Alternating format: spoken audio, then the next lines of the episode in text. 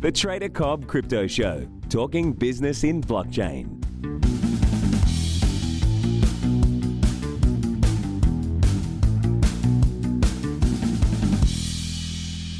Hello, everybody, and welcome to the Trader Cobb Crypto Show. Today's guest, I have somebody who's been in security litigation, investing, and in the space of stocks, shares, and all things markets for a very, very long time. He's also the creator and co founder of Clear and Confident Investing. His name is Jim Brown, and I'm absolutely stoked to have you on the show, mate. Thanks for your time. Glad to be here, Craig. Excellent, Jim. So, look, my introduction is pretty average. So, mate, uh, first of all, I'll open the floor to you to just let us know a little bit about your past history, where you're up to, and what you've been doing leading up to where you're at now. Sure. So I've been investing in everything from CDs up to derivatives, everything in between stocks, bonds, funds, etc., real estate. And professionally, I was an auditor out of school, out of business school, audited companies. And then I transitioned into forensic accounting, specializing in securities litigation. So I worked with law firms and we represented institutional investors that and large individual investors, high wealth individual investors that lost money in the financial markets as a result of alleged fraud. And I was sort of a consultant. I was a consultant for the securities firms that represented those clients. Right. And you're not there anymore. You, you've walked away from the security litigation space. Right. So now what I'm doing is I transitioned into my own business. I'll be launching a course next month, Clear and Confident Investing. And what, what I'm doing is I'm taking the best of the best from my experience as an investor, an auditor, securities litigation consultant, putting that all into the course, the average retail investor, giving them the roadmap that I wish I had 30 years ago. So uh, focus on the good stuff, the high probability stuff, and to be aware of the red flags that you may not otherwise be aware of in the financial markets. Yeah, sure. So let, us touch on. I mean, you mentioned uh, putting together the best of the best. So let's touch on some of the things. Obviously, you've made it clear that look, you've worked with some uh, prominent investors over a long period of time. Not only have you seen the characteristics and the traits that these individuals or teams of people, in many cases, have, but you've also seen the dark side of that. So you do know both what to look for for a good investment and also the red flags for what to look out for. So you're pretty well positioned in that. Let's touch right now on what are some of the characteristics of a good investor because it doesn't matter whether you're investing in real estate, stocks, bonds, commodities, or crypto. I'm suggesting there's probably going to be some characteristics that are carried across most people that are highly successful in the investment space. I agree. And yeah, there's, there's specific skill sets that you need in different markets, but there I think there are characteristics that carry through. So I use the acronym PACT, P A C T, make a pact with yourself to, mm-hmm. to gain an edge. So P is patience. And that can go across different time periods, right? Whether, whether you're investing as a day trader or a 10 or 20 year horizon and leveraging time, use time to your advantage. A is autonomy. So if you compare yourself to a fund manager, professional investor that's managing billions of dollars of funds, whether it's um, large cap, micro cap, bonds, whatever, they're limited to those markets, those respective markets. You're not. You mm. report to you, or if you have a partner, uh, you and them. And so you have complete flexibility and you can adjust uh, accordingly. Also, you don't have the same reporting periods. You don't have um, same reporting requirements. So you have a lot of flexibility. So you could use that to your advantage. Also, common sense. All successful investors that I know exercise common sense. The last one, T, is time. Don't make time work against you, make it for you. Uh, if you're selling options that you think will expire, selling puts or, or something, and make time work for you. And if you're a long term investor, let the thesis or, or, premise of your investment work out over time. You, you don't have to report every quarter or every year like a professional manager does. I got to say that I'm pretty stoked about that because, from my point of view, everything I teach, look, for many of the listeners out there, you guys will know how much I go on about patience all right? Patience is it's the number one underlying fact for successful traders and it also goes across to investors because look at the end of the day it's up to us to make our own decisions which is the autonomy there that you were suggesting. We are we're the phantom effectively. We can come and go as we please without anybody really knowing without anyone having to be reported to. So we have that ability to jump in and around as we wish to and have the flexibility of trading whatever products or investing in whatever products that we like common sense is not as common as we might think. I know it's a, uh, a stable statement that is uh, plastered all across the internet and many books all over the world now, but I, I, genuinely believe in that. And that's through the use of checklists that we employ ourselves here. And then time. You know, people tell me all the time, like they said, look, I haven't got time. It's like, yes, you do. You just don't make time. You know, you don't need to be full time in these markets to, to do well. You just need to make sure, when it comes to trading, I call it trading windows. Carve out a window and know what that window of time is. Now, if it's if it's one hour a day or if it's three hours on a weekend, whatever that window is, it's a window of time. You need to become a master of utilizing that window that you have so that you come out with the goods each time and consistency each time that window approaches will often lead to consistent returns or at least consistency in your approach means that if you're monitoring your approach you can also see where you're stuffing it up so really interesting i love that pact idea I really love that acronym well, thank you. I appreciate that. I'd like to just add one more point to a few of the points you made. Mm. There's a common thread, and if I had to narrow it down to one phrase, it would be becoming intellectually self-reliant. Mm. Now, that doesn't mean that you you only listen to yourself. For example, you have a great program, very successful, but to not take advice wholesale, whether you're subscribing to a newsletter or you're learning a strategy or you've hired a, a financial advisor. Absolutely listen to to lots of sources, but ultimately make the decision based on your confidence and your understanding.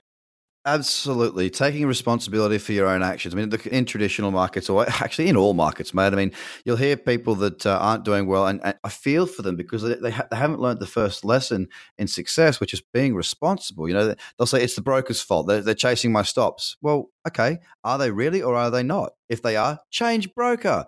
You know, or it's right. it's it's the strategy's fault. It probably isn't. It's just that you're not employing it properly. They don't look within; they look outward, constantly blaming others. And I tell you, all the successful people, not just successful traders, but business people and sports people, they take it upon themselves to improve themselves because at the end of the day, our time is our time, and we literally cannot blame anybody else for the choices that we make. Taking that responsibility, it's absolutely crucial in anything that you want to be good at in life you know, that goes for investing, that goes for trading, that goes for riding a goddamn bike. It goes across the board. I'm glad that we agree on, on many sectors or many factors of success here so far, Jim. Yeah. Let's touch on the, the next side of things, and uh, and that's the red flags. Because uh, I mean, we got this is a crypto show, but mm, you know, we talk about lots of different things. We, we talk about lots of things in investing. We have real estate. We have people like yourself in stocks and shares. We have fund managers. We have all sorts of different walks of life on this show. Now, I would be doing a disservice to the ears of the wonderful listeners if I didn't ask you for some of the uh, the things to look out for, red flags, and possibly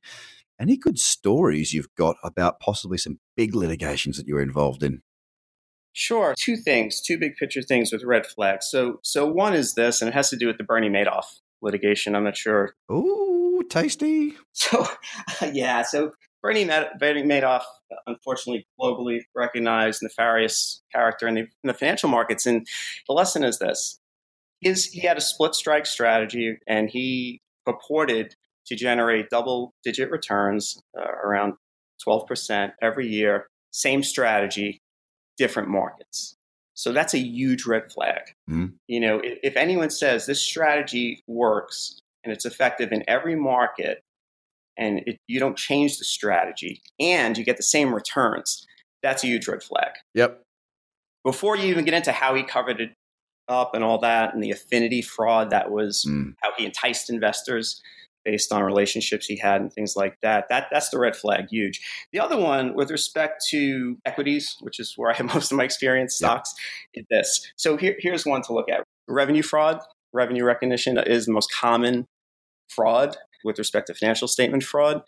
And what I what I look for is if I see revenue growth that is divergent from cash flow, operating cash flow growth, that's a red flag. Yep. Because that means they're, they're purporting to sell stuff and they're not getting paid for it. so, yeah.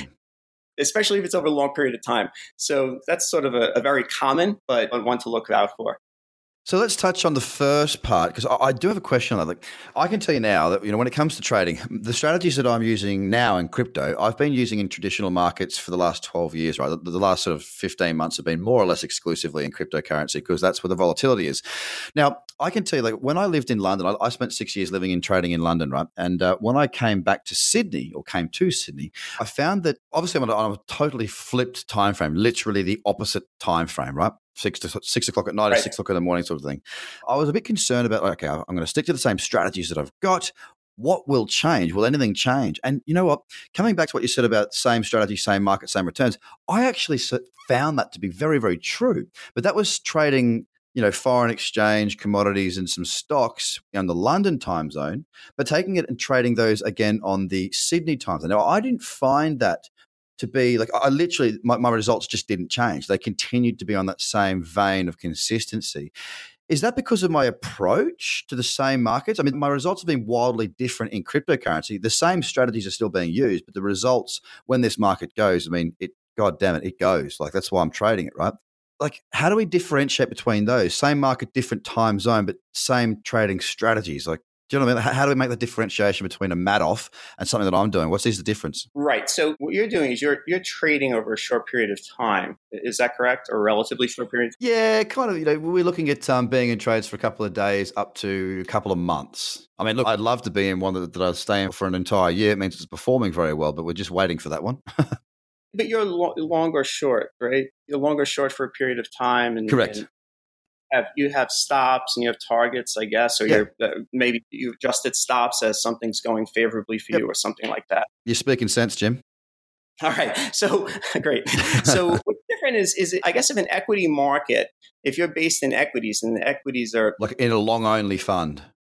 exactly if you're in a long only fund and it's it's volatile, flat or down, and you're still generating those returns, it just doesn't make sense. That's the common sense part of the PACT to see. It just does not make sense unless there is, is a change in the thesis, you know, of, of the fund manager, and that's disclosed publicly, and it makes sense in that regard. Fine, but absent an explanation, uh, you know, I call them compelling reasons. You need to have compelling reasons for for you know confidence in, in the probability of success, and absent that, you should at least inquire.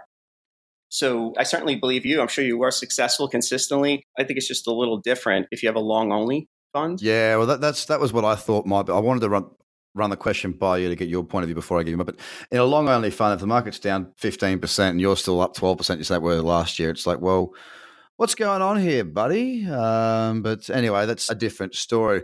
We dodged that bullet, ladies and gentlemen. I've made it through. Yay. um, okay, look, you're in New York, right? Yes, sir. Yeah, okay. So I- I'm going to make a, a wild assumption here to think that with your career and what you've done over a large period of time, you're probably pretty well connected and you probably have some buddies and acquaintances that are still doing their thing within the space of investing. Can we confirm that? Yes, but primarily in law and accounting. So yeah, er, different players in the market, yes, whether they're auditing the financial markets or they're serving as legal counsel Yep. uh, in financial yes. Okay, so here's a question for you. Now I know that you're not a crypto expert, and we're not going to go into the detail that. We'll uh, we'll let you off on that one, Jim. Um, but my, my question is, like, you speak with a lot of uh, prominent people, no doubt, throughout New York. And New York and, and America, it's quite a bit of volume in the crypto space at the moment. Legislation is a bit, but you know, actually, I think Trump recently came out and sort of started talking about crypto assets, Bitcoin, something along those lines recently. Not that I, that really means too much when he when he talks about something that may or may not come about, but it's the first words that have been said about the space. Now, what's the vibe you're getting from from the people that you're speaking to? Is there much conversation? I'm not just talking about Bitcoin in you know by itself. I'm talking about the blockchain space because it is a new investment class. It is an emerging market, and for many that are informed, it's bloody exciting. What are they thinking? And I'm glad you, you, you differentiate between the two. So the opinions on crypto are all over the map. There are people that are managing directors at, at major institutional banks that say, we don't know what to do with it, or I don't think it's going, going to be ubiquitous, and other people are very bullish on it. So the, the opinions are all over. But with blockchain, almost everyone, it, there's a consensus that that, that will be instituted and, and is here to stay. That's a safe play. I mean, that's the thing that makes sense. It's like, well, what do you think about Bitcoin? Well, that's too dangerous for me to touch right now. Speculatively, maybe we'll create a desk if we're a financial institution and we'll trade it when the volumes increase. Who knows what they're going to do? Maybe we'll take a little punt on it and you know put 10 million into it and see how it goes. Maybe we'll do that because it's a small amount of money. Maybe we'll focus on the underlying technology that is blockchain because the blockchain it might mean that we can save some money and do business faster. And that's the simple, logical progression of any business. How can we be more efficient and make more money. Those are the two key principles for nearly every business. And it's all are designed around the third point, which is management of that risk. And I think the, the blockchain, as you know, I'm not speaking to many people when you when you explain blockchain to them, or most of them, I mean, we get it in all the papers that they're talking more about blockchain than Bitcoin, which I think is great. Uh, it's just a matter of investors trying to find those projects that are going to be taken up and, and see how we go to from there. But definitely, so so your stance is when it comes to blockchain, people are talking about it in a positive light. When it comes to say Bitcoin, it's a little bit more all over the shop. Absolutely. That's exactly right. It's really, to some extent, the Wild West with respect to, to Bitcoin. Yeah. And, and one of the things that's interesting, in my opinion, in a negative way, is that New York is the arguably the financial capital of the world. At least yeah. it was considered. New York, London, too, aren't they? Really? Yeah, exactly. Not stepping on anyone's toes, but um, there's a point. The point is this. So I'm a New York resident, and this is where the legislation and regulation comes in. There's a company that that offers Bitcoin IRAs, and I cannot open one because I'm a New York resident. Ah. In other words, you can live in Idaho or Colorado and open it. So what's interesting is that you know the, uh, until everything gets sorted out and blockchain is I'm sorry, crypto is is more ubiquitous, whether it's used commercially and or as an investment. For example, if you could use it as easily as a credit card, and people are more comfortable as an with as an asset class, investing with it as an asset class. Institutional investors are investing, uh, creating products with crypto as an asset class. Until then, I think a lot of people are, you know, not sure what direction it'll take, and and I'm sure that's contributing to the volatility. Absolutely. You heard it first. Well, you didn't hear it first. You heard it straight from Jim Brown. This is the exact reason why we love it in this space, mate, because it is so small. I mean, the whole market cap's $211 billion, the entire market. So there is so much room for potential growth here. Now, it is a high risk, high reward environment. And as a trader, for me, uh, I do invest in the space, no doubt. I also trade the space and uh, I love the volatility. That is why I'm here. So, Jim, to wrap it up, tell us a little bit about where people can find more information about you and what you're doing. Yeah, that's super. Thanks for asking, Craig. So, my website, Clear and Confident Investing. Uh, if you log on there, you'll, you'll get a little bit about what I'm doing now, a little bit about my course. I'll be launching a YouTube channel as well. And basically, I, I want to share my knowledge with the average investor or could be a, a, seasoned investor as well. I want to try and help level the playing field and help people stack the deck in their favor. I love that. It's exactly what we do here at Trader Cobb. We just focus focus on the trading side of things. Take your expertise, help other people, and look, build a business around it. Let's be honest. We do this to make money and help people.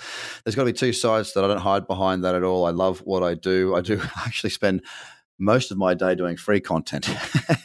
all this sort of stuff. I, I, just love having these conversations. I love working with people. I love seeing the people coming back and giving me their stories and how they've improved, helping them through troubling times as well. Like, it's not all rosy sailing. It's it's it's up and down. We have good times, we have bad times, but as long as people have the tools and respect a systematic approach, it gives them a much more powerful position to make their decisions. Which, at the end of the day, whether you're trading or investing, if you can't be decisive, you ain't playing the game.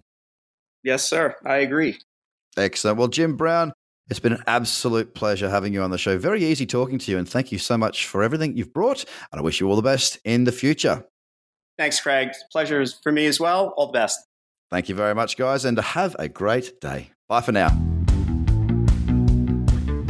The Trader Cobb Crypto Podcast is hosted by Craig Cobb. All Trader Cobb courses, products, and tools can be found at tradercobb.com because experience matters.